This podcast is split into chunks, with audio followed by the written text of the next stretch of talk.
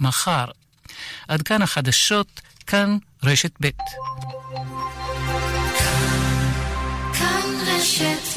השעה בחסות מזגני פמילי, שיא הטכנולוגיה במיזוג. ועכשיו במבצע, שבע שנות אחריות על מגוון מזגני פמילי. פמילי. כפוף לתקנון. וורטי וורטי וורטי שאלו את הרוקח על וורטי וורטי וורטי וורטי, תכשיר להסרת יבלות, לטיפול ביתי פשוט ומהיר. וורטי וורטי וורטי כאן רשת ב' יאיר ויינרב. כאן רשת ב'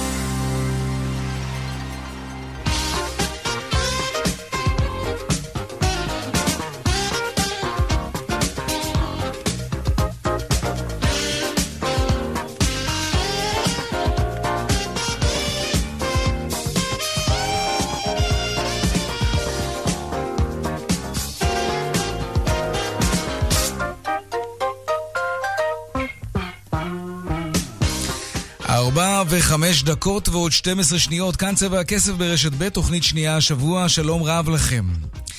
אחת ההמצאות הבאמת ענקיות שהיו כאן זה חטיף הבמבה. אף אחד לא ייקח מאיתנו את זה, אבל זה כמעט קרה. כמעט לקחו לנו את זה. כמעט ולא הייתה במבה.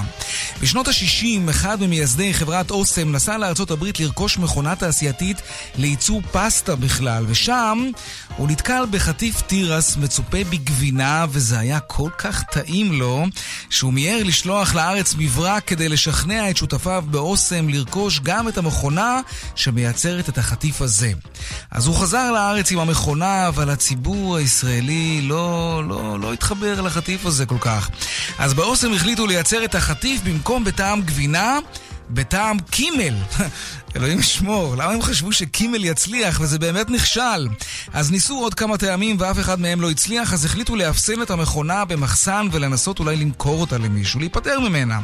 אבל רגע לפני שזה קרה, רגע לפני שהמכונה כוסתה במחסן, מנהל העבודה באוסם הציע, חברים, בואו נעשה עוד ניסיון אחד ודי, נייצר את החטיף הזה אבל בטעם בוטנים. אז נתנו לו צ'אנס, ומאז ועד היום היסטוריה. אוסם מייצרת 450 שקיות במבה בשנייה אחת, 27 אלף שקיות בדקה. הישראלים מוציאים בשנה מיליארד שקלים על חטיפים למיניהם, מיליארד שקלים במבה הוא הנמכר ביותר, ולחשוב שהמכונה שייצרה את הבמבה הראשונה הייתה כבר בכניסה למחסן. כאן צבע הכסף, מעכשיו עד חמש העורך רונן פולק, מפיק צבע הכסף אביגל בשור, הטכנאי רומן סורקין. אני יאיר ויינרי, מוזמנים לעקוב גם בטוויטר, הדואל שלנו כסף כרוכית כאן.org.il. מוזמנים ליצור קשר גם בדף הפייסבוק שלנו, כאן ב', מיד מתחילים.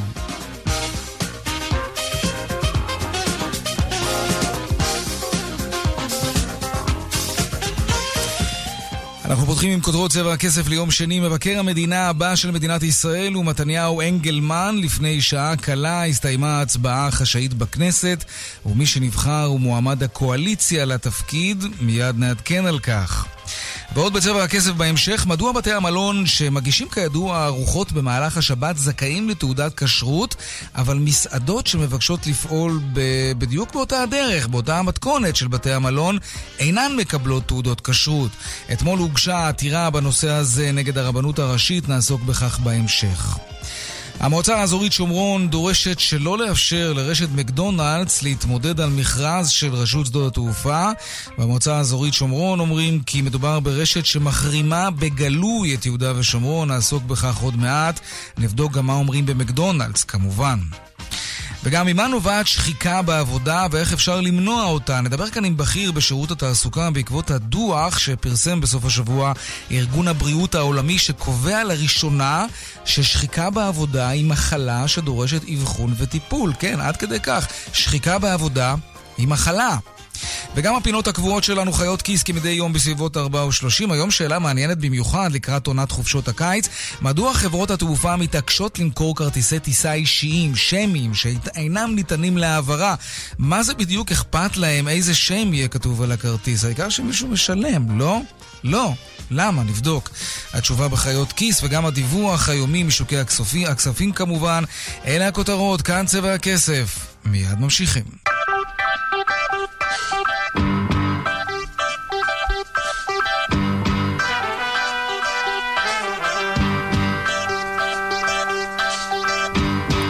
אז כאמור, מבקר המדינה הבא הוא מתניהו אנגלמן, מועמד הקואליציה לתפקיד. אמות שפירא, כתבנו שלום, הצבעה חשאית אמנם, אבל לא היו הפתעות. כן, לא הייתה כאן אה, בסופו של דבר אה, דרמה. אה, אפשר לומר שהקואליציה בראשות יושב ראש הליכוד, ראש הממשלה בנימין נתניהו, הצליח בסופו של דבר להביא לבחירתו של מתניהו אנגלמן, רואה החשבון, ניצח. את אה, נציג האופוזיציה גיורא רום, 67 אה, קולות למתניהו אנגלמן, 48 לגיורא אה, רום. אגב, בהקשר הזה אפשר לומר שהאופוזיציה גם צריכה לעשות סוג של חשבון, נפ... חשבון נפש, כי אנחנו רואים פה שיש פה כנראה כאלה שזלגו אולי, וגם כאלה שהצביעו בצורה נמנעת. לא היו, קולים, לא היו קולות פסולים, כל 120 חברי הכנסת הצביעו. בואו נשמע תחילה, יאיר, את ההכרזה של יושב ראש הכנסת. יואל, יולי אדלשטיין, הנה. השתתפו בהצבעה 120 חברי כנסת. מספר מעטפות פסולות וריקות, אפס. מספר הקולות הכשרים, איפה? 120. מספר הקולות בעד מתניה מרדכי אנגלמן, 67. מספר הקולות בעד גיורא רום, 48. מספר הפתקים הלבנים, חמישה. אם כן, נבחר מר מתניה מרדכי אנגלמן לכהונת מבקר המדינה על החתום חברי ועדת הקלפי. ברכות למבקר המדינה הנבחר. כן, ומר אנגלמן אה, מגיע, הגיע בדקות האחרונות אה, לכנסת, לבניין הכנסת, ללשכתו של יושב ראש אה, הכנסת. בדקות האלו הם מוסרים הצהרות, תכף נביא אולי גם אותם בהמשך. בכל אופן, אנחנו שמענו את יושב ראש ועדת הבחירות של הבחירות האלו, חבר הכנסת אורי מקלב מיהדות התורה, והנה הדברים שלו.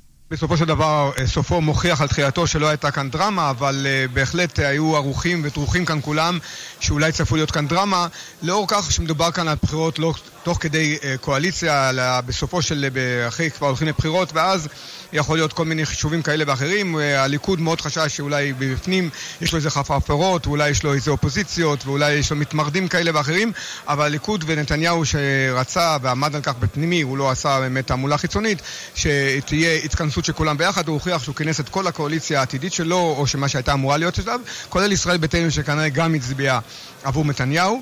היה לו כנראה גם הצליל של אה, נתניהו, נתניהו, זה היה נשמע אולי טוב הדבר הזה, אה, וזה, אבל זה חיזק אותו לגבי המשילות שלו, לגבי היכולות שלו, לגבי העתיד. אה, מה שקרה, האופוזיציה, אני לא יודע, היא צריכה לבדוק את עצמה או לא צריכה לבדוק את עצמה, אבל בכל אופן, שם ההפתעה הייתה כשראינו את הקול הראשון שהוא היה נמנע, זה אומר שזה לא היה אחד, זה כנראה הייתה מגמה, זה לא היה סביר שזה מישהו אה, שאין לו מגמה מראש, שהוא לא יודע מה להחליט, אלא הוא החליט שהוא נמנע. כן, אז הקואליציה המקרטעת, אפשר לומר, אה, אה, הצליחה, אה, ובליכוד רושמים ניצחון גדול, כך הם מגדירים את זה. בכל אופן, מבקר המדינה, השופט בדימוס יוסף שפירא, שמסיים למעשה את תפקידו כן. בתחילת חודש יולי, בתחילת חודש תמוז, הוא כבר דיבר עם רואה החשבון מתניהו אנגלמן, שכבר כדי לעשות חפיפה. אה, זהו, אה, בעצם, אה, כמו שאמרנו, זה עבר ללא דרמות בסופו של דבר, למרות כן. שיש כאן הצבעה חשאית, והיה אפשר להצביע, אתה יודע, לא רואים, אבל זה בסופו של דבר כן ניצחון לקואליציה, לקואליציה היוצאת אולי. כן, אנחנו רואים כאן בשידור ישיר את התמונות מהכנסת, עוד מעט יישאו דברים, גם יושב ראש הכנסת יואל יולי אדלשטיין ומתניהו אנגלמן, מבקר המדינה הנכנס, אנחנו נעביר את הדברים בשידור חי. עמוס שפירא כתבנו, תודה רבה. בבקשה. על העדכון הזה. לעניין הבא שלנו, המועצה האזורית יהודה ושומרון וגם גופים אחרים פנו לשר התחבורה ולרשות שדות התעופה כדי שימנעו ממקדונלדס להתמודד וכמובן לזכות במכרז להפעלת מזנון מהיר בנתב"ג. טוענים שם שחברה כמו מקדונלדס שמחרימה את האגדה לא יכולה לקבל זיכיון מטעם המדינה. שלום לירן ברוך, יושב ראש פורום נכי צה"ל למען ביטחון ישראל, שלום לך. שלום רב. הפורום שלכם פועלים בעצם, יש שם פעילים אקטיביסטים בכל הנושאים שקשורים ל-BDS. זה, זה אותו דבר? מקדונלדס הם, הם BDS? אנחנו מבחינתנו לא אוהבים חרמות מכל סוג. וברגע שחברה, יותר נכון הזכיין הישראלי שלה, כבר שהוא נכנס בראשית שנות התשעים... כן, אה, עמרי פדן, כן. אוקיי, עמרי פדן. הכריז שהוא לא יקים, הוא לא יקים אה, סניפים לעולם, לא ביהודה ושומרון ולא ברמת הגולן. עכשיו, עכשיו, אם אנחנו גם לוקחים את זה מבחינה חוקית, ממשלת ישראל סיפחה את מזרח ירושלים אחרי 67, וישראל, ומנחם בגין דאז סיפח את רמת הגולן בחוק רמת הגולן בשנת 81, אם אני לא טועה. אני לא חושב שזה אה, היה סיפוח מלא, אבל לא משנה, לא ניכנס לרזולוציה הזאת. אה, תראה, אבל אני רוצה לשאול אותך, תראה, ברמה העקרונית, זה יכול להיות מקדונלדס, זה יכולה להיות חברה אחרת. אה, למה חברה לא יכולה להחזיק באג'נדה פוליטית? חברה פרטית, שנגיד עומד בראשה אדם שחושב שההתיישבות ביהודה ושומרון היא בניגוד לחוק הבינלאומי, ולהחליט ששם הוא לא מקים סניפים, שם הוא לא עושה עסקים. למה זה פסול בעיניך? קודם כל, לגבי, ה... לגבי ה... ה- החלק השני שאמרת, לגבי היישובים שהם לא חוקיים לדעתו, מי שהקים את, ה... את היישובים ברמת הגולן וביהודה ושומרון ובשאר חלקי ארץ ישראל, זה לא ארגונים קטנים, זה ממשלות ישראל לדורותיהם. לא אה, קשור, ל- בכל זאת, אותו בן אדם, כן, נגיד עמרי כן, פדן, כן, זה יכול להיות גם מישהו אחר, זכיין אחר, בעל עסק אחר. אומר, אני, על פי אמות המוסר שלי, אני חושב שהשטחים האלה הם שטחים כבושים, מותר לו לחשוב ככה, אני שם לא עושה עסקים. זה, תראה, זה, זו דעה לגיטימית, תסתכל על המפה הפוליטית שלך, גוש הימין אמנם גדול יותר מגוש השמאל, אבל חלק ניכר מהעם הזה מחזיק בדעה לגיטימית שהשטחים הם כבושים ושצריך להקים שם מדינה פלסטינית. אז הוא לא רוצה לעשות שם עסקים, למה זה מפריע לכם? אנחנו, סתם כדי לסבר את האוזן, אה, אנחנו, אני לא חושב שכמעט אף אזרח ישראלי לא בעד מדינה, מדינה פלסטינית בגבולות 67 עם המשמעות של החזרת פליטים ו- ו- וצבא וכל הדברים האלה. אז יש, יש, קצת, אה, יש קצת דברים. לגבי, לגבי הטענה של מקדונלדס, עוד פעם אני חוזר על זה. אין לי בעיה שמקדונלדס הייתה אומרת, אנחנו לא מקימים סניפים ביהודה ושומרון או ברמת הגולן מבח- מבחינה, מבחינה כלכלית. אבל בר- ברגע שמישהו מצהיר, אנחנו הולכים לא לפתוח מבחינה אידיאולוגית. הם לא הצהירו את זה אגב. ר- הם אומרים שהם לא הצהירו את זה מעולם, הם פשוט הלכה למעשה לא מקימים שם סניפים. כן, אבל אנחנו, אנחנו זוכרים... הם גם אומרים יותר מזה, ההצהרות- אומרים שמעולם לא פנו אליהם. אף יישוב ביהודה ושומרון, כך הם אומרים לנו בתגובה רשמית, מעולם אף יישוב ביהודה ושומרון ולא ברמת הגולן פנו אליהם ואמרו, בואו תקימו מקדונלדס אצלנו. זה לא קרה, כך הם טוענים לפחות. אני לא יודע אם זה נכון, אבל זה מה שהם אומרים. קודם, קודם כל, קודם כל, אם, אם, אם אה, הצלחנו להרים פה את הכפפה ולגרום לכך שמקדונלדס העולמית מתייחסת ל, ל, לבקשות שלנו... לא ול- מקדונלדס העולמית, מקדונלדס ישראל לצורך העניין. אוקיי, אה, כן. אוקיי.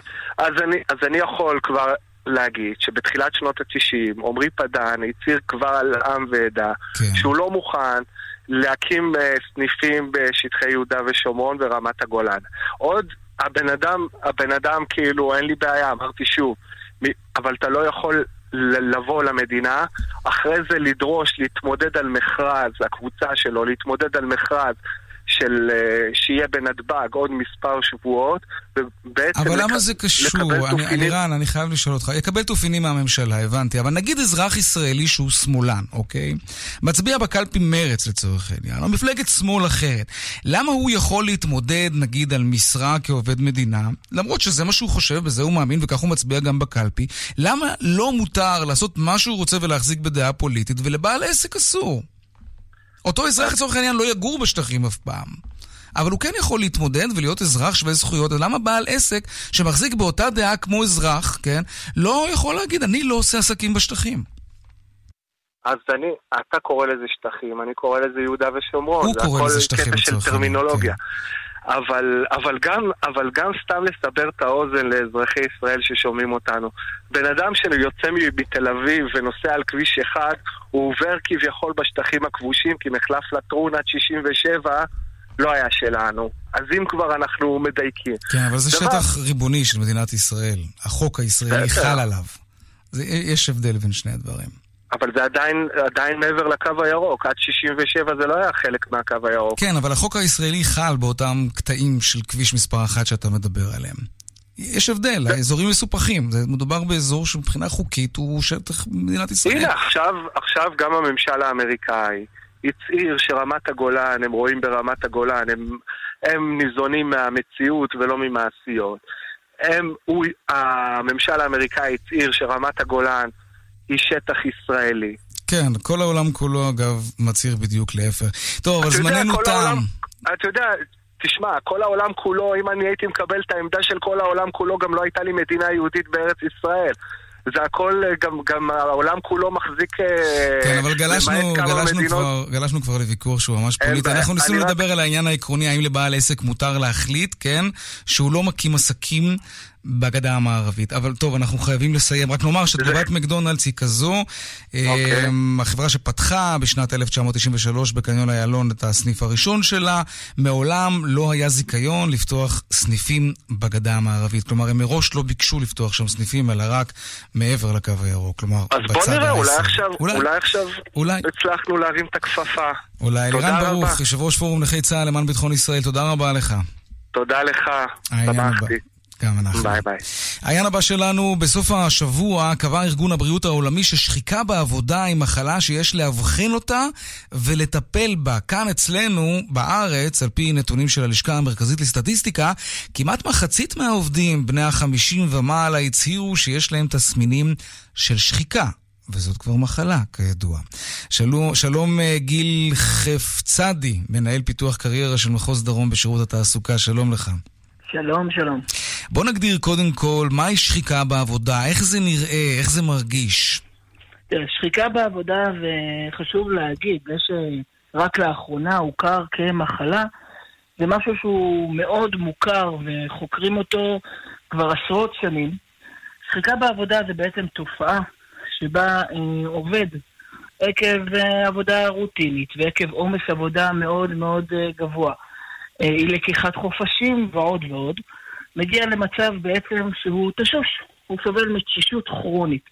יש לו גישה שהיא מאוד צינית ושלילית כלפי מקום העבודה שלו, מאוד מנסה להתרחק מכל הסביבה, סביבת העבודה, ובגדול האפקטיביות שלו ממש צונחת עקב אותה השחיקה. הפרודוקטיביות והאפקטיביות. ממה השחיקה נגרמת? זאת הרוטינה, זה השעמום של להיות כל כך הרבה זמן באותו מקום, שנים על גבי שנים. זה העניין? אז זה חלק מהעניין. יש עבודות אה, שהן יותר שוחקות מאחרות. המאפיינים של עבודה שהיא יותר שוחקת זה, כמו שאמרת, הוראה. למשל, כן. למשל, אה, רוטינה. עבודה שהיא מאוד שגרתית, חוזרים על אותו דבר שוב ושוב. העבודות אין- הן כאלה, לא? אין גיוון. לא מדויק, אני עוד שנייה ניגע גם בזה. עוד אה, מאפיין זה עומס עבודה מאוד מאוד גבוה, שעות מאוד ארוכות. אה, ללא אפשרות, מה שנקרא, לצאת, לנשום קצת אה, אוויר בין משימה למשימה. העבודות האלה הן עבודות שרף, או בעצם יוצרות, פוטנציאל של שחיקה גבוה יותר עבור העובדים שלהם. אז עכשיו כשמכירים בשחיקה כמחלה, מה זה עוזר, למי זה עוזר, איך אפשר יהיה לצמצם את התופעה הזאת כשיש מעליה את הכותרת שזאת מחלה שצריך גם לאבחן אותה וגם לטפל בה. אז, אז כמו שאמרתי, פסיכולוגים ופסיכיאטרים כבר שנים חוקרים את התופעה הזו. ואני בא בתחום של פסיכולוגיה ארגונית. וגם בתחום שלי של פסיכולוגיה ארגונית יש הרבה מאוד המלצות ועצות. כמו מה ל- למשל? אם שומע אותנו עכשיו בעל עסק. ויש לו 20 עובדים והוא מרגיש שעשרה אחוזים מהם לצורך העניין כבר שחוקים ממש. Yeah. מה מה מאוד. לעשות? אז, אז אחד הדברים הכי חשובים, שהרבה מאוד לצערי לא עושים, אה, זה להקפיד לקחת ימי חופש וימי מחלה כשצריך. אוקיי. אה, שחיקה מאוד נפוצה אצל אנשים שהם מאוד מקריבים את עצמם למקום העבודה ומסרבים לקחת ימי חופש, מה שמוביל לשחיקה הרבה יותר גבוהה. בתור אה, בעל חברה או מנהל של ארגון שרוצה להפחית שחיקה, צריך לעודד מספר דברים, אה, כגון אה, יציאות משגרה. נגיד, אם יש לי בן אדם משרה שהיא מאוד מאוד רוטינית, לחשוב איך בתוך המסגרת של העבודה שלו אני מכניס אתגרים, מכניס דברים שהם שונים, שהם שוברי שגרה עבור אותה עבודה רוטינית. זה יכול להתבצע בכל עבודה, ממש בכל עבודה שעכשיו נגיד נחשוב, בין אם זה מורה שלוקח על עצמו עכשיו איזשהו פרויקט מיוחד ומעבר להיכנס לצאת מכיתות לוקח איזשהו משהו שהוא מוביל, וכלה אפילו בעבודה בקופה, שאותה קופאית יכולה עכשיו לקחת עוד איזשהו פרויקט. לגוון לעובדים. אוקיי, בגלל שזמננו קצר, אני כן מעניין. אותי לשמוע עוד כמה דוגמאות, למשל, איך נאבקים בתופעה הזאת, כי זאת לא רק בעיה של העובד, זה גם בעיה של בעל העסק, שהעסק שלו נפגע כשיש לו עובדים מהסוג הזה. אני תמיד אז אמרנו, להקפיד שהעובדים יוצאים לחופשה, להקפיד לגוון להם את העבודה, מה עוד? אחד הדברים הכי חשובים, וזה גם משהו שאנחנו רואים במחקרים, גם על אה, דיכאון וגם על תופעות אה, שליליות נפשיות אחרות, זה העניין של הגיבוש הצוותי. חשוב מאוד מאוד השיח הצוותי, השיח הארגוני, לצאת לאירועים שוברי שגרה, הרמות כוסית למיניהם, אירועים כאלה ואחרים, ולחזק את האחידות. והליכוד שבתוך הצוות. זה מאוד חשוב. גיל חפצדי, מנהל פיתוח קריירה של מחוז דרום בשירות התעסוקה, תודה רבה לך. בשמחה, שמחתי. אנחנו בשידור ישיר, מתחברים עכשיו לשידור ישיר מהכנסת. יושב ראש הכנסת יואל יולי אדלשטיין אה, מדבר לצידו, מתניה אנגלמן, מבקר המדינה נכנס. הנה נשמע את הדברים. על שחרב התהפוכות הפוליטיות והמתח נבחרת בצורה ברורה ומשכנעת בבחירות דמוקרטיות וחשאיות. חברי הוועדה שנמצאים כאן לצידי, חברי הכנסת אה, קרן ברק, צבי האוזר, אורי מקלב ומזכירת הכנסת ירדנה מלר הורוביץ בישרו זה עתה, כפי שנהוג למבקר המדינה הנבחר, על תוצאות הבחירות. ואדוני, מיותר לומר שהתפקיד הזה הוא במלוא מובן המילה לא עשרה אני נותן לך אלא עבדות. וללשכה הזאת אתה תגיע הרבה מאוד פעמים, זה אני יכול להבטיח לך בשבע השנים הקרובות להגשת הדוחות, שזה סוג של אפילו תפקיד של רופא, אתה תיגע בנקודות הכי כואבות בחברה הישראלית, אם זה בגופים ציבוריים, ואם בכל מה שקורה עם האוכלוסייה שלנו כאן במדינה. ואני אה, מאחל לך שהנגיעות האלה יהיו, כפי שאמרתי, נגיעות של רופא, נגיעות שנועדו לתקן, לשפר, לעזור לכולנו להיפטר מן הכאבים האלה, מן המחלות האלה שעדיין, לצער כולנו, קיימות כאן uh, בחברה. אני סמוך ובטוח שאם... זה נשמע קלישאה, אבל במקרה זה הצלחתך היא הצלחת כולנו, הצלחת מדינת ישראל. כבר uh, נשאלנו לגבי הצהרת האמונים של, של המבקר הנבחר, החוק אומר שזה בסמוך לכניסתו לתפקיד, כניסתו לתפקיד של המבקר הנבחר בארבעה ביולי, אין כל קשר לארצות הברית, אבל uh, uh, בארבעה ביולי המבקר החדש ייכנס לתפקיד. בסמוך לזה נתאם ישיבת uh, המליאה של הכנסת שבה מר מתניה אנגלמן יצהיר uh, אמונים uh, כאן בכנסת. אני ברשותכם אזמין את המבקר הנבחר לומר לנו כמה מילים ועוד פעם ברכות. אנחנו בשידור ישיר מהכנסת, מתניה אדוני אנגלמן. יושב ראש הכנסת, אה, חברי הוועדה, חברי הכנסת המכובדים, אה, מזכירת הכנסת, אה, זהו כבוד גדול עבורי ועבור משפחתי. מוסד מבקר המדינה הוא מאבני היסוד של מדינת ישראל, ואני נכנס לתפקיד בענווה, חדור שליחות לאומית. כולי תקווה כי אמלא את שליחותי נאמנה, ואמצא חן ושכל טוב בעיני אלוקים ואדם, אני רואה לנגד עיניי את טובת המדינה ואזרחיה. אני מודה לראש הממשלה בנימין נתניהו על האמון והתמיכה לאורך כל הדרך. אני מודה לחברי הכנסת על התמיכה במועמדותי. שיהיה לכולנו בהצלחה. יום טוב לכולם. כן, אנחנו בשידור ישיר מהכנסת, מתניהו אנגלמן, מבקר המדינה הנכנס שנבחר ברוב קולות בהצבעה חשאית לפני שעה קלה במליאת הכנסת, גם יושב ראש הכנסת יולי יואל אדלשטיין עשה אה, דברים, כן, סוג של קבלת פנים פרלמנטרית, אם תרצו, למבקר המדינה הנכנס. כן, שיהיה לו בהצלחה כמובן. אנחנו בצבע הכסף, 28 דקות אחרי השעה 4 לנושא הבא שלנו. אה, דיווחי תנועה בעצם אנחנו נעשה קודם, ופרסומות, ומיד אחר כך נחזור עם עוד צבע הכסף. דיווחי התנועה בחסות סמל מציגה את דגמי המטבחים של 2020 במחירי השקה מיוחדים. סמל סייל עד 30 ביוני. סמל, מובילים חדשנות במטבח. כפוף לתקנון. טוב, אנחנו ניגש קודם כל לפרסומות ונעדכן על מה שקורה בכבישים בהמשך. מיד חוזרים עם יאיר ויינרב. בית בכפר מציגה את שיטת הליסינג לדיור המוגן, תשלום חודשי בלבד, המאפשר להורים שלכם להשכיר את ביתם הישן ולשכור את הבית החדש שלהם בבית בכפר. בלי פיקדון, בלי התחייבות ובלי למכור את הבית. 1-830-7070, בית בכפר, כפוף לתנאי החברה. הלכת לבד והביטוח הלאומי אמר לך לא? בפעם הבאה תבוא עם העזרה של חברת לבנת פורן. לביטוח הלאומי לא הולכים בלי העזרה של חברת לבנת פורן. כוכבית 2468. חברת לבנת פורן. השירות אינו משפטי. וורטי וורטי וורטי שאלו את הרוקח על וורטי וורטי וורטי לטיפול יבלות ביתי וורטי, תכשיר להסרת יבלות, לטיפול ביתי פשוט ומהיר. וורטי וורטי מחפש קרוס אובר אפס קילומטר? התקשר עכשיו למימון ישיר, כוכבית ארבע פעמים חמש, או ייכנס לאתר ונעזור לך למצוא ולקנות אותה. בהלוואה עד 200 אלף שקלים ועד 100 אחוז מימון. מימון ישיר. כפוף לתנאי החברה, אי עמידה בפירעון ההלוואה או בהחזר האשראי עלולה לגרום חיוב בריבית פיגורים והליכי הוצאה לפועל. גם אתם רוצים ליהנות מפקדון תפוז בריבית מעולה שקופצת ועולה? סי, סי, סי. לקוחות כל הבנקים, התקשרו עכשיו למקצוענים מהשקעות של מזרחי טפחות ושאלו על פקדון תפוז, כוכבית 8860. למפקידים ל-50 אלף שקלים בהודעה מוקדמת כפוף לתנאי הבנק. רואים טוב יותר, חיים טוב יותר.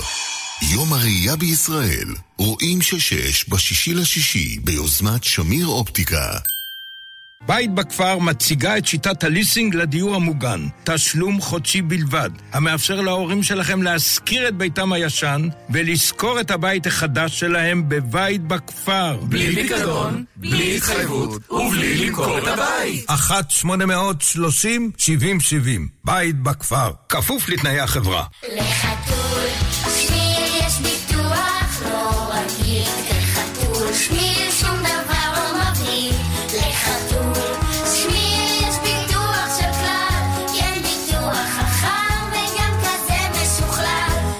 מציגה ביטוח רכב כלל ור עם יישומון ומצלמה לתיעוד התאונה. ללא השתתפות עצמית ועד 30 אחוזי הנחה. לפרטים כוכבית 2666 או פנו לסוכן הביטוח. כפוף לתנאי החברה והפוליסה. כאן רשת ב'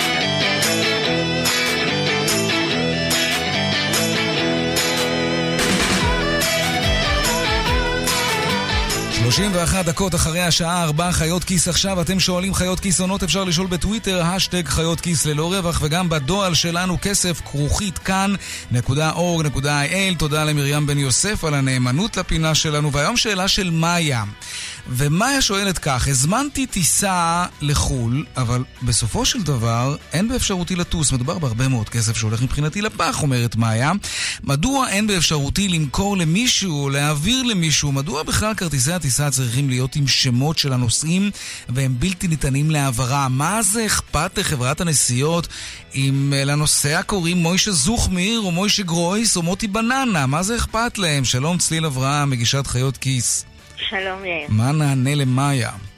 טוב, אז גם במקרה הזה לא נעים לי כבר לחזור על הבדיחה הזאת, אבל התשובה הפשוטה היא כי הם יכולים. ידעתי שזה מה שתגידי, אוקיי. אה, אבל בכל זאת נסביר קצת יותר לעומק. דיברתי על זה עם עורך הדין גיא ויצ'לבסקי, שהוא מומחה בדיני תיירות ותעופה. והוא אומר שיש שני הסברים ושניהם האמת די הגיוניים. ההסבר הראשון שתיתן חברת התעופה, אם נשאל אותה זה שהיא רוצה למנוע ספסרות. הרי מחירים של כרטיסי טיסה משתנים מיום ליום, ורוצים למנוע מצב שמישהו יקנה מראש 100 כרטיסים במחירים נורא זולים, וימכור אותם ביוקר אחר כך. אבל ההסבר השני והיותר מעניין זה שבעצם ה... המצב הזה שבו אה, אה, מאיה לא יכולה לטוס, או שבו מישהו, אתה יודע, חס וחלילה כן. שבר רגל, ביטל את החתונה, רוצה להעביר את הכרטיס לחבר ולא דברים יכול... שקורים, והכסף- כן. כן, הכסף פשוט הולך לפח. זה לא תקלה, זה חלק מהמודל הכלכלי של חברות התעופה. זאת אומרת, סטטיסטית, על כל מטוס שממריא, תמיד יהיה מישהו כזה.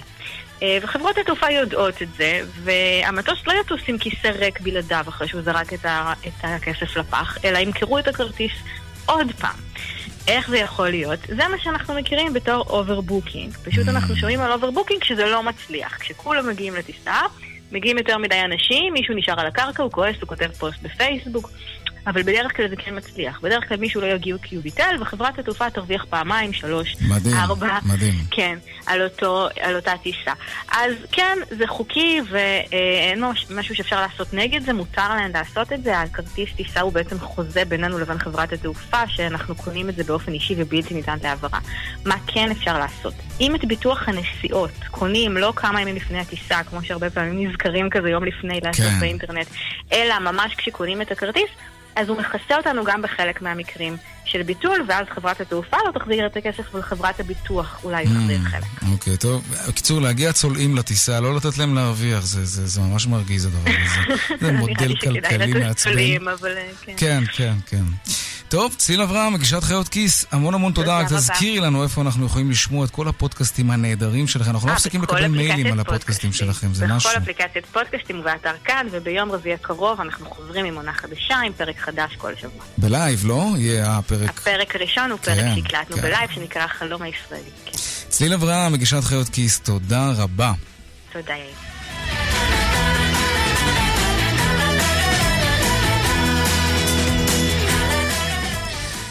לעניין הבא שלנו, למה מלונות מקבלים הכשר למרות שהם אה, עסק שפתוח בשבת, כן? אבל מסעדות לא יכולות לקבל הכשר אם הם יעמדו באותם תנאים בדיוק שמלונות עומדים בהם בכל מה שקשור לאוכל. זה לא קורה. מלונות כן, מסעדות לא. זה דווקא יכול להיות רעיון מעניין אם היו מאפשרים לבתי אוכל להיפתח בשבת ולשמור על תעודת הכשרות שלהם. שלום אה, יונתן ודאי. שלום, צהריים טובים. אמרתי את שם המשפחה שלך נכון? ודאי? אמרת נהדר. כן, הבעלים של מסעדת באבל ימן. אמת. ושלום לעורך הדין אלעד אה, לוביץ', שלום לשניכם. שלום, אחר הצהריים טובים. נתחיל איתך יונתן, אתה הגשת עתירה נגד מועצת הרבנות הראשית והרבנים הראשיים לישראל ואתה בעצם תובע, אפשרו למסעדה שלי להיות כשרה וגם פתוחה בשבת כפי שאתם מאפשרים למלונות. למה זה בעצם אותו דבר? תסביר. קודם כל, אה, יש קהל צרכני במדינת ישראל, קהל דתי, כן. שמחפש את הפתרונות האלה. ואם יש בתי מלון שכן מקבלים תעודת כשרות בישראל, אז מדוע, למה שלא נשאל את עצמנו את השאלה, למה מסעדות לא יכולות לפתוח אה, במתכונת שומרת שבת? כי כשאתה אוכל למה ב... הרבנות על כל דבר מנסה לש... לשמר את הכוח שלה, ו... אוקיי, לא אבל, בצדק. אולי, אבל אולי, אולי במקרה הזה יש פה איזשהו עניין הלכתי מאוד עקרוני. כשאתה יושב במלון אתה לא משלם אחרי שאכלת ארוחת בוקר. במסעדה אתה כן, וזה כבר, אתה יודע, לא זה כבר מדויק, עניין כי מסחר. קודם כל במודלים שלנו לא משלמים בשבת. משלמים לא? מראש, אוקיי. ומשלמים אחר כך. זאת אומרת, אה, ואתה אתה מעסיק לא מתבצע- יהודים לא בשבת? כלומר, אה. המלצרים לא אצלך? אנחנו לא מקבלים כסף בשבת, זה חייב אה, להדגיש ולהבהיר. אבל מי שמגיש אצלך את האוכל, האם אתה אה, מעסיק עובדים בשבת? אני מעסיק, גם בתי. מלון מעסיקים עובדים בשבת. שהם יהודים? כן, בוודאי. אוקיי, יש להם היתר אני למרות זאת. מעסיק גם יהודים וגם אה, לא יהודים. אוקיי. מה המצב כיום במסעדה שלך? יש לך כשרות, אתה פתוח בשבת? באיזה אני סטטוס אתה פתוח נמצא? בשבת, ובגלל זה אין לי תעודת כשרות של. הרבנות. אוקיי. עורך הדין אלעד לוביץ', יש לזה תקדים? יש עסקים, בתי אוכל, שקיבלו אי פעם היתרים מהסוג הזה? עם אותו טיעון בעצם, כן, יש פה עסקים גדולים מאוד, בתי מלון, שפתוחים בשבת, ומאכילים בשבת, אז איך זה שעד היום לא חשבו על זה? אז אה, ראשית נתחיל מזה שבעולם זה קיים וקיים בהרבה. כל מי שמטייל בעולם, גם במזרח וגם בבירות אירופה, כן. מכיר מסעדות פתוחות בשבת, הוא מכיר אה, בתי חב"ד שהוא מגיע ומשלם לפני, לפני שבת ומגיע לאכול. נכון. אה, הדבר הזה קיים בכל העולם, וגם כאן בישראל היה לזה כבר תקדים, והיו מקומות כאלה, והייתה מסעדה בתל אביב שגם הגיעה עם זה להליכים משפטיים, בסוף קיבלה כשרות.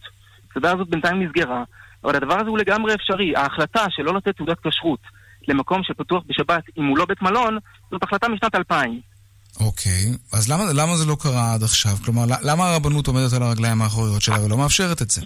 אם זה אפשרי הלכתית, ואתה אומר שכבר ניתן אישור למסעדה כזאת, אז למה זה לא קורה? מה, מה לדעתך עומד מאחורי זה?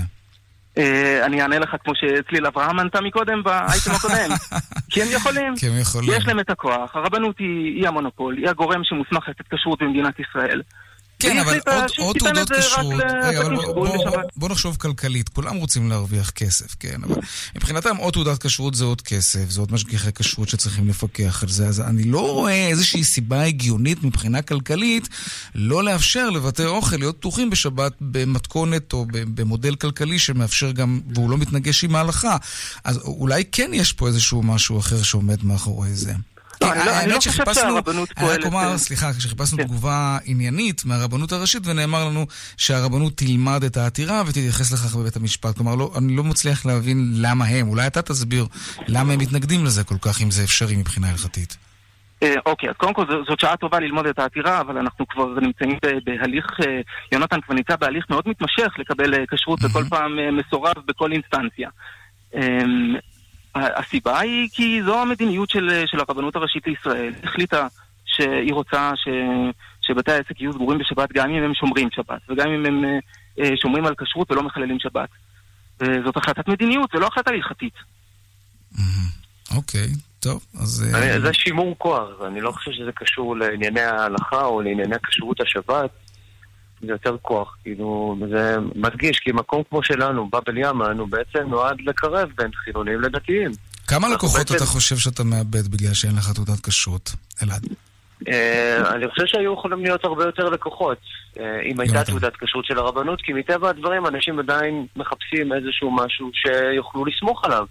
כי הם לא יכולים לסמוך רק על יונתן, הם צריכים איזושהי הבנה שיש איזושהי מערכת שבודקת, שמפקחת, משהו בסדר גודל אה, מה לגבי שהם יכולים אה, להאמין בו. כשרות אה, אלטרנטיבית, כשרות של. צוהר? לצערי צוהר התנגדו וכרגע הם מסרבים לתת תעודת כשרות למיזם וזו הסיבה שבעצם פניתי לרבנות.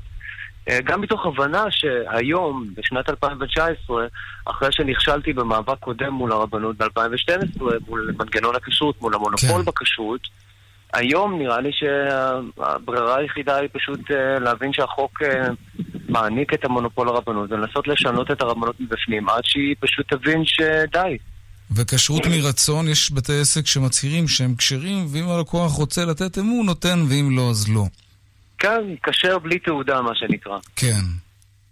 אה, הייתי רוצה להעיר בהקשר הזה, אנחנו, אה, תנועת נאמני תורה ועבודה שמייצגים את יונתן בעתירה הזאת, אנחנו רואים בזה גם עתירה עקרונית, כי אנחנו פועלים באופן מתמיד לעזור לרבנות הראשית, אם נגיד את זה בצורה דיפלומטית, להגיד על מה שמותר מותר ומה שאסור אסור, ולא לבלבן בין מותר לאסור. כן. והרבנות הראשית היא גוף שלטוני, היא לא יכולה לאסור דברים כשהם מותרים הלכתית. וזה מאוד חשוב לנו ברמה העקרונית גם, גם אם יש כן, טוב, אלטרנטיבות. אנחנו נמשיך לעקוב, כי זו מאוד- סוגיה מאוד מאוד מעניינת. יש ציבור חילוני שכן חשוב לו לאכול במסעדה כשרה, והיה כן רוצה בשבת להיכנס למסעדה ולאכול, ואולי לא לשלם במקום, לשלם מראש, לשלם אחר כך. זה... אפשר. אה, אנחנו אלופים בכלל בכל מיני אה, תרגילים כאלה שיכולים למצוא פתרונות מעניינים. זה בדיוק מה שקורה. בבאבל ימן, אגב. כן. זה בדיוק מה ש... יונתן וואדאי, הבעלים של באבל ימן, ועורך הדין אלעד לוביץ', תודה רבה. כלומר, ביקשנו את תגובת הרבנות הראשית, אמרו שהם ילמדו את העתירה, ביקשנו גם לראיין מטעמם מישהו, אבל לצערנו זה לא הסתייע. תודה לשניכם. תודה רבה, צהריים טובים. המשרד להגנת הסביבה אוסר את השימוש בתשתית של הצינורות של חברת דור כימיקלים במפרץ חיפה, אותה תשתית שהייתה בה דליפת הגז בחודש שעבר. כתבנו חן ביאר, שלום. מה המשמעות של הצעד הזה? אהלן, המשמעות היא שכרגע אה, החברות שמקבלות את אותם אה, חומרים בתשתית הזו, שזה בעיקר החבר, המפעלים של בז"ן במפרץ חיפה, של בתי הזיקוק, תהיה להם בעיה לעשות את זה. אנחנו מדברים בעיקר על אה, חומר אה, שנקרא MBTE, שזה חומר שמשתמשים בו להשבחה של בנזין, ולבז"ן תהיה בעיה אם היא לא תקבל את החומר הזה להשביח את הבנזין שלה ככה שהוא יעמוד בתקן של הדלק הישראלי, והם יהיו צריכים למצוא איזשהו פתרון אה, בשביל לקבל את החומר הזה בדרך אחרת. אגב, הסיבה שבגללה בכלל הולכים לצד הזה במשרד להגנת הסביבה, היא שהם מבינים שמבחינתם אין מספיק יכולת להבין מה קורה בצנרת הזאת, להתריע במקרה שיש אה, תקלה ולפקח על בעיות שעלולות לקרות, ולראיה, הדליפה הזו שהזכרת בחודש שעבר למעשה התגלתה בגלל תלונות של תושבים על ריח לא טוב שהיה נראה להם בעייתי, והם פנו אה, לשירותי הכיבוי, ואז רק הדבר הזה התגלה, אז ככל שאין אפשרות לפקח לא אה, יוזרמו חומרים בתשתית הזו, ועכשיו יהיו צריכים לחשוב על פתרונות אחרים. אחד הפתרונות שעולים זה משאיות שיעבירו את החומר, וזה לא כל כך אה, מוצא חן אה, בעיני אה, תושבי המפרץ, הרעיון הזה שמשאיות עם חומרים אה, מסוכנים אה, יסתובבו בתדירות הרבה יותר גבוהה באזור, אבל איזשהו פתרון אה, יהיו צריכים למצוא, כי אם זה לא יקרה, אז אה, תהיה בעיה לקבל דלקים שעומדים בתקן שמקובל כאן בישראל. חן ביאר, כתבנו, תודה רבה על העדכון הזה. דיווחי התנועה בחסות סמל מציגה את דגמי המטבחים של 2020 במחירי השקה מיוחדים. סמל סייל עד 30 ביוני. סמל, מובילים חדשנות במטבח. כפוף לתקנון.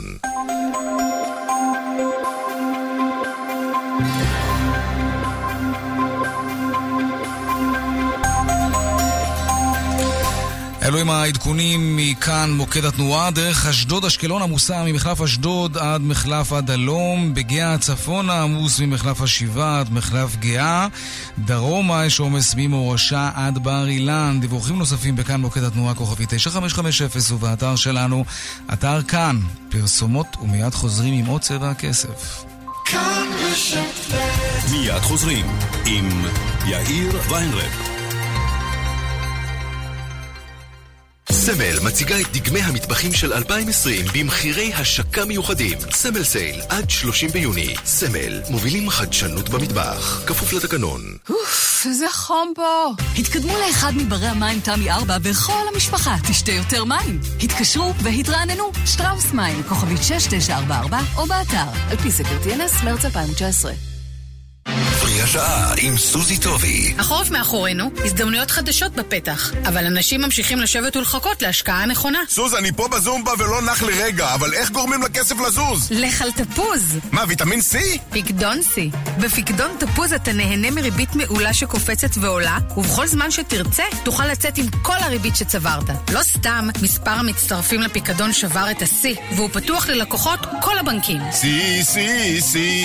לקוחות כל הבנקים התקשרו למקצוענים בהשקעות של מזרחי טפחות ושאלו על פיקדון תפוז, כוכבית 8860. למפקידים ה-50,000 שקלים בהודעה מוקדמת כפוף לתנאי הבנק. הידעתם שבז"ן היא אחד מבתי הזיקוק בעלי החותם הסביבתי הנמוך ביותר במערב אירופה? עובדה שלא ידעתם. כבר שנים שבז"ן משקיעה מיליארדי שקלים כדי להפחית כ-90% מהפליטות לאוויר ומצליחה להיות אחד מבתי הזיקוק בעלי החותם הסביבתי מהנמוכים ביותר במערב אירופה. קבוצת בז"ן, מחויבים למחר, ממשיכים להתחדש. יהודה בן ה-12, שחי עם אמו בדירה קטנה מעל שוק מחנה יהודה בירושלים, תמיד חשב שאבא שלו מת. אז עכשיו תחשוב שהוא חי, הודיעה לו אמא שלו בוקר אחד. אמא קומי, רומן מרגש ונוגע על ילד צעיר שפותח בפנינו את ליבו וחושף את ראיית עולמו שכולה רגישות והומור. אמא קומי, מסע בין סמטאות ירושלים ודמויותיה הססגוניות בחיפוש אחר האב האבוד. אמא קומי, ספר מצחיק ונוגע ללב מאת אלדד כהן. חדש בחנויות הספרים. ירון, ראית את התאורה במפעל? נהיה לי חושך! מה חושך? הכל מואר מדהים. אילו היית רואה את חשבון החשמל, גם לך היה חושך בעיניים. מנהל כספים, בנק מרקנטיל נותן לך אנרגיה להתייעל ולחסוך הרבה כסף. הקרן להתייעלות אנרגטית, הלוואה בערבות מדינה לתקופה של עד שבע שנים בריבית של פריים פלוס אחד בלבד. לפרטים כוכבית 5600. מרקנטיל כי עסקים מותנה באישור הבנק, אי עמידה בתנאי ההלוואה עלולה לגרור חיוב בריבית פיגורים והליכי הוצאה לפועל. לרגל חג השבועות במשביר, חברות מועדון מקבלות 100 שקלים מתנה לקניית איפור, טיפוח וביסום ממותגים יוקרתיים ומובילים שבמבצע על כל קנייה ב-299 שקלים. המשביר לצרכן, כפוף לתנאי המבצע. כאן רשת ב' 13 דקות לפני השעה 5, DMF, רשת DMF, Discount My Fashion, רשת קמעונאית שמשווקת מותגי אופנה בינלאומיים, מגיעה לארץ ויש מי שמאוד מתרגש מהדבר הזה. ננסה להבין עכשיו האם זה מוצדק ולמה. שלום שירה הדס נקר, כתבתנו יענה צרכנות. שלום יאיר. ספרי לנו על DMF. כן, ככה, אז מדובר ברשת שמגיעה אלינו מדרום אפריקה, שם יש לה שבעה סניפים, והיא בעצם מציעה אה, מותגים אה, מסוימים בהנחות של עד 80% מהמחיר המקורי שלהם. היא בעצם עובדת ככה שהיא קונה סטוקים של אותם אה, מותגים ומביאה בעצם את העודפים של הסטוקים אה, לחנויות. זאת אומרת, אין איזשהו קטלוג, אתה לא יכול למצוא מידות, אתה לא יכול למצוא את המותג הספציפי שחיפשת, אלא אתה נכנס לחנות, רואה מה יש ונהנה מההנחות אה, שמבטיחים. 80% אה, מהמלאי שעומד להיות להם מגיע אלינו מהרשתות האמריקאיות, ממייסיס, מבלומינגדלס וכולי, והם יכילו את כל המותגים שאנחנו מכירים ואוהבים, מאסוס ופוטלוקר, אה, אמזון, בגדים שלהם אפילו יהיו טומי הילפיגר, אוגו בוס, מייקל קורס, רלף לורן וכולי וכולי. אלה דברים אה, שיש אה, נשים רבות וגם גברים לא מעטים בארץ ששמחים מאוד לשמוע את הבשורה הזאת. Mm-hmm. החנות הראשונה שלהם תיפתח בראשון לציון ואחר כך ברמת גן, אזור בני ברק. אוקיי, בוא נצרף, את נשארת איתנו כמובן. שירה, שלום גיא פינקלשטיין, סמנכ"ל DMF ישראל. שלום רב, מה נשמע? בסדר גמור, תסביר לנו את המודל הכלכלי שלכם. איך בדיוק אפשר לתת הנחה של 80 אחוזים על מותג אוקיי. שנחשב? אין בעיה. קודם כל אנחנו ישר חשדנים. אתה יודע, כן. ברור, ברור, אין בעיה, זה מובן מאליו. קודם כל חשוב לציין שאנחנו לא מוכרים רק מותגים. גם בתוך החנות ניתן למצוא פריטים שהם לא מותגים באיכות אוקיי. מאוד מאוד גבוהה, וכמובן במחירים מאוד מאוד נוחים. אנחנו בעצם עובדים עם רשתות, לדוגמה, אמריקאיות, בשם מייסיס ו-TJ Maxx, ורוכשים מהם עודפים שלהם. צריך להבין שהרשתות, כדוגמת מייסיס, כוללות 5,000 ומשהו סניפים ברחבי הברית. כדי להבין את המסה, זה כמות עודפים שיכולה להזין 4, 5, 6 רשתות קמעוניות. מה שאנחנו עושים, אנחנו בעצם רוכשים מהם במחיר מאוד מאוד זול, את העודפים, ומספקים אותם לצרכן, שמביא להנחה של 60 עד 80 אחוז הנחה מהמחיר בחו"ל. אוקיי, תגיד לי, למה למה שאותה חברה לא תעשה את זה בעצמה, וככה תכניס כבר על הדרך לקוחות אליה, ייתנו הנחה של 60, 70, 80 אחוזים, ועל הדרך גם ייתנו כל דברים עסק אחרים. באשר הוא, כל עסק כן. באשר הוא בסופו של דבר מגיע למצב שהוא צריך לשחרר עודפים. יש גבול לכמה אפשר להחזיק פר זמן. עוד דבר, חשוב לציין שהקולקציה אצלנו היא לא העונה העכשווית, אבל מצד שני גם לא העונה של חמש-שש שנים אחורה. אלא יכול להיות שהיא מספיק עונה אחת אחורה שהתחלפה גם לפני חודש. ולמה? כי אנחנו עובדים עם ספקים שמספקים לנו מלאי כל שבוע, כל חודש, והסחורה בחנות מתחלפת פר יום, לפי דרישה. לכן יש לנו כל הזמן אתם תחלופה. תרכשו עודפים של TJ Maxx? TJ Maxx אנחנו- לכתחילה הם עודפים של חנויות נכון, אחרות. נכון. יש איזה מין בגדים 80% יישארו מהעודפים של העודפים? נשארים הרבה, נשארים זה הרבה. חשוב לי לדעת. 80% מהסחורה שלנו היא ממייסיס. היא קלירנס ואאוטלט של מייסיס, זה אחד. מעבר לזה יש לנו גם יבוא מקביל מאיטליה, שגם משם אנחנו מקבלים ושולחים זרועות גם משם. בן אדם שייכנס למעשה לחנות, יקבל לתוך החנות היצע של מספר פתרונות ממותגים ללא מותגים, ש-80% מהם מגיע ממייסיס, שאר ה-20% מתחלק ליבוא מקביל, ואפשר למצוא אצלנו גם פריטים של אתרי קניות אונליין, כמו אסוס לדוגמה. כולם, כולם, 60 עד 80 אחוז הנחה מהמחיר שהם נקראים בחו"ל. תגיד, מה... סליחה, כן, שירה. מה גורם לרשת מדרום אפריקה להגיע דווקא לישראל? הרי העלויות הן שונות לגמרי. מעולה. אז קודם כל חשוב להגיד שמאחורי הקבוצה עומדים מספר אנשים, חלקם דרום אפריקאים, חלקם אוסטרלים, חלקם ישראלים, שמעדיפים כרגע להישאר בתור אנשים פרטיים. דרום אפריקה לא משתגעים עלינו, צריך להגיד. אה, אתה יודע, יש את זה בכל מקום, בסופו של דבר. לא, לא, שם, שם לא משתגעים עלינו. הייתי שם לא מזמן, אני יכול להגיד לך שמאוד נהניתי. לענייננו, אני יכול להגיד לכם שמהמקום שלי, אנחנו הולכים להציע לא רק את העניין של המחיר והעודפים. יש לנו בשורה אופנתית. אני מסתכל, או כל בן אדם אחר מהתחום מסתכל ורואה אנשים שלובשים את אותם ג'ינסים, את אותו משקף, את אותה חולצה. כל הקונספט שלנו עובד על one piece. זאת אומרת, שנכנסת לחנות או נכנס לחנות, כל הפריטים שאתם רואים זה מה יש. לא קניתם עכשיו ואחר כך נמכר, אין עוד פריט כזה. הפריטים שלנו מגיעים בכפולות של אחד, שניים, לפעמים שלושה, אבל לרוב הם פריט אחד, ככה זה נקרא one piece. כל הדבר הזה הופך למעשה למציאת אוצרות אופנה, וחוויה שלא הייתה פה שנים רבות. מה לגבי האונליין? אתה מדבר על חנות פיזית, על סוג של האנגר, כשכל הסחף הולך בכלל לשיטת מכירה אחרת, למסחר המקוון, שגם שם, כן, באינטרנט, אפשר למצוא היום לא אה, קטנה. מותגים במחירים שוברי שוק. נכון. אז בסופו של דבר, אנחנו מסתכלים על זה שיש חוויה שלא ניתן להחליף אותה. החוויה של לבוא ולדפדף בין הקולבים ולא לדפדף בין התמונות בפייסבוק או באתר כזה או אחר, אי אפשר להחליף אותה. ומצד שני, רוב הרשתות שפונות לאונליין מחפשות איזשהו פתרון, א', לתחרות, ב', להוזלת עלויות. כי חנות הרי מעלה עלויות. אצלנו, בגלל שאנחנו עובדים במודל מאוד ספציפי, מלכתחילה המחיר שמוצע לצרכן הוא נוח, מלכתחילה יש היצע של מותגים, של לא מותגים ורבד גדול של מחירים שונים. כן, טוב.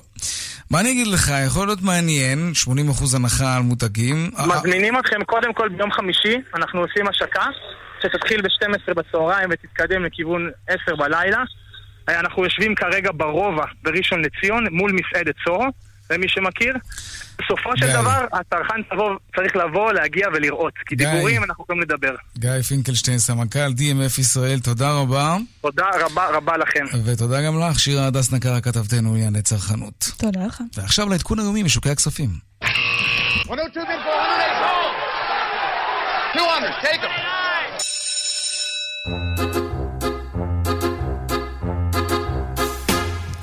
שלום קובי שגב, מנכ"ל איילים קרנות נאמנות. ערב טוב. מה עשו הניירות שלנו היום? הניירות שלנו התחילו את היום, אה, שוק המניות התחיל את היום בירידות של כמה עשיריות האחוז, עבר לעליות, וכרגע הנסחר יציב, אוטוטו נסגר המסחר. אנחנו רואים את אה, מניית טבע במה שנקרא ריבאונד, אחרי הקריסות של התקופה האחרונה, עולה היום קרוב ל-4%. מעבר לזה, מניות הביטוח והבנקים יורדות היום, כנראה בגלל הפיכת כיוון הריבית לכיוון מטה מאשר אה, כיוון מעלה, דבר שהוא פחות טוב עבורם.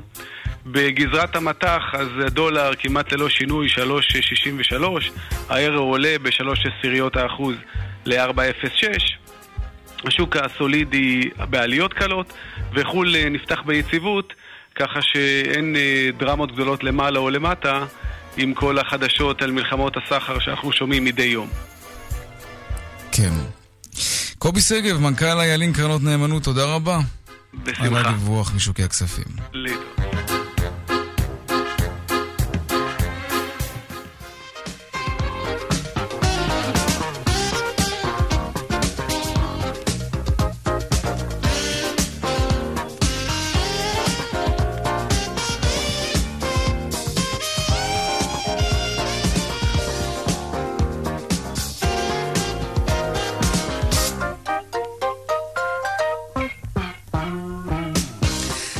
כאן צבע הכסף ליום שני, העורך רונן פולק, מפיק צבע הכסף הוא אביגל בשור, הטכנאי רומן סורקין, אני יאיר ויינרי, מוזמנים לעקוב גם בטוויטר.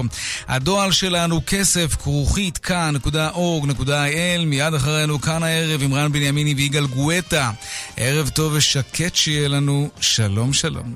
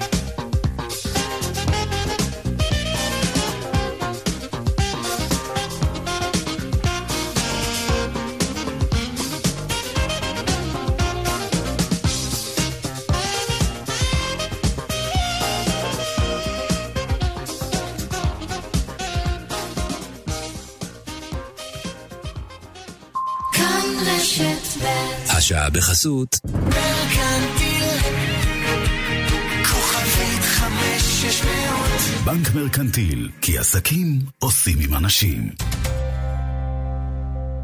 די, נמאס לי. אני עוברת דירה. אני צריכה שינוי. אבל לפני חודש עברנו. כן, אבל אז לא היה מבצע של זיו.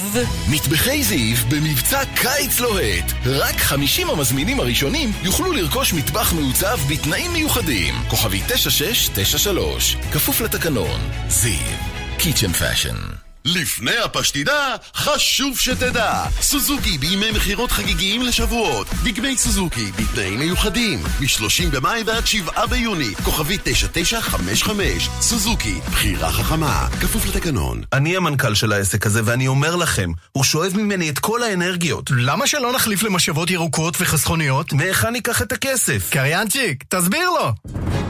בעל עסק, בנק מרקנטיל נותן לך אנרגיה להתייעל ולחסוך הרבה כסף. הקרן להתייעלות אנרגטית, הלוואה בערבות מדינה לתקופה של עד שבע שנים, בריבית של פריים פלוס אחד בלבד, לפרטים כוכבית 5600. מרקנטיל כי עסקים עושים עם אנשים מותנה באישור הבנק, אי עמידה בתנאי ההלוואה עלולה לגרור חיוב בריבית פיגורים והליכי הוצאה לפועל. דיוויד גארט, הקנה הווירטואוז, חוזר לישראל עם להקתו במסגרת סיבוב ההופעות העולמי החדש שלו. כהרגלו ישלב המופע להיטי רוק, פופ, בלדות ומוזיקה קלאסית. 19 בספטמבר, תל אביב, היכל מנור המבטחים, כרטיסים בלאן, כוכבית 8780. מוטי, אתה מלחיץ אותי. אתה מרגיש לא טוב? את, אתה בסדר? מוטי, מוטי, מוטי. ייתכן שזה שבץ מוחי. כן, אם אתה בן 65 ויותר מעשן או סובל מלחץ דם, מסוכרת או ממחלת לב, ייתכן שאתה נמצא בסיכון מוגבר לפרפור עליות וגם לשבץ מוחי. כדאי שיהיה לך מינוי בשחל. הצטרף ותוכל לקבל בדיקת סקר מתנה כפוף לתקנון המבצע. לפרטים מתקשר עוד היום לשחל כוכבית 6626 ותוכל לחיות בלב שקט. שחל כוכבית 6626 שקה, תשיג לי את חברת החשמל בצ'אט. כשאתה אומר צ'טקה, אתה מתכוון לשיחוח? אוי, שקה, תנוח. אנחנו בחברת החשמל לשירותכם במגוון אמצעי קשר, באתר, ביישומון, בדף הפייסבוק, במרכז השירות 103, במסרון אס.אם.אס, בטלגרם ובצ'אט. שיחוח. אתם בוחרים את הדרך שהכי מתאימה לכם. איתכם בכל רגע, חברת החשמל. היי, כאן חנוך דאום, תהיו איתי רגע. אני חייב לספר לכם על מהפכת המחירים של שירביט. חברים, שירביט עושה לכם מחיר. מהיום ביטוח רכב במחיר שיעשה לכם טוב, וגם חודשיים מתנה בביטוח המקיף לרכב. קולטים? אז תתקשרו ותגידו שדאום שלח אתכם. קדימה! כוכבית 2003 שירביט. כפוף לתנאי המבצע. עוברים דירה? משפצים? מטבחי זיו במבצע קיץ לוהט. רק 50 המזמינים הראשונים יוכלו לרכוש מטבח מעוצב בתנאים מיוחדים. כוכבי 9693, כפוף לתקנון. זיו, קיצ'ן פאשן. רן בנימיני ויגאל גואטה. כאן, אחרי החדשות. כאן רשת ב'